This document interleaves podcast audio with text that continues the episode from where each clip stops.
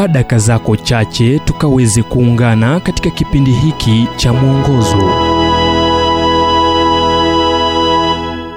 Nam leo tukaweze kuangazia msalaba kwangu.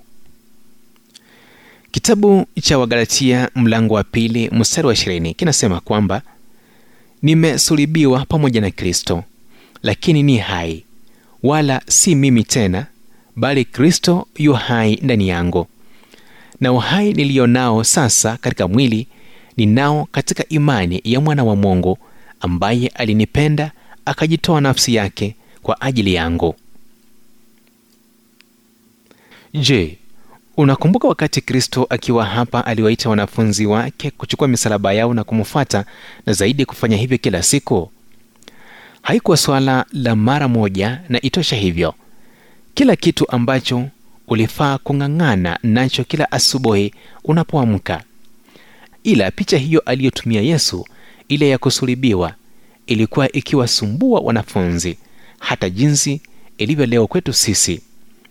Mara tu mtu anapoubeba msalaba wake ajenda zake za kibinafsi hufa.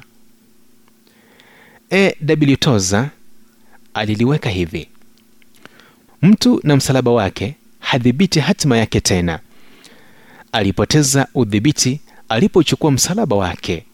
Haijalishi ni nini atatamani kufanya kuna kitu tu kimoja atakachofanya na hicho ni kusonga mbele hadi mahali pa kusulibiwa msalabani kristo alilipa gharama inayotuwezesha kupata msamaha wa mungu na hiari yako kukuwezesha wewe kuwa hapo naye inaleta ukombozi kutoka kwa nguvu za dhambi paulo alilielewa hili zaidi alipoandika nimesulibiwa pamoja na kristo.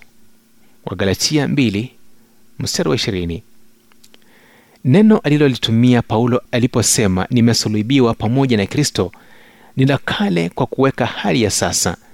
Kwa maneno mengine ilianza wakati aliweka begani msalaba wake na kuanza kutembea na bwana ila inaendelea siku baada ya siku kwa kufanywa upya kila asubuhi msalaba wako ni kiunganishi na mapenzi ya mungu na inahitaji kujitoa kwa kile baba anataka kwako. La hili halihitaji kuogopwa ila kutambuliwa kuwa ngazi ya kuelekea mbinguni. Msalaba unawakilisha utiifu. Maandiko yanatuarifu kuwa yesu kristo alikuwa mtiifu hadi kifoni na utiifu huo huo unamtia alama mwanamme au mwanamke anayeweza kusema kwa kweli kuwa si mapenzi yangu bwana ila yako yafanyike siku hii. Ujumbe huu umetafsiriwa kutoka kitabu kwa jina strength for today and bright hope for tomorrow kilichoandikwa naye dr harold sala wa guidelines international na kuletwa kwako nami emmanuel oyasi.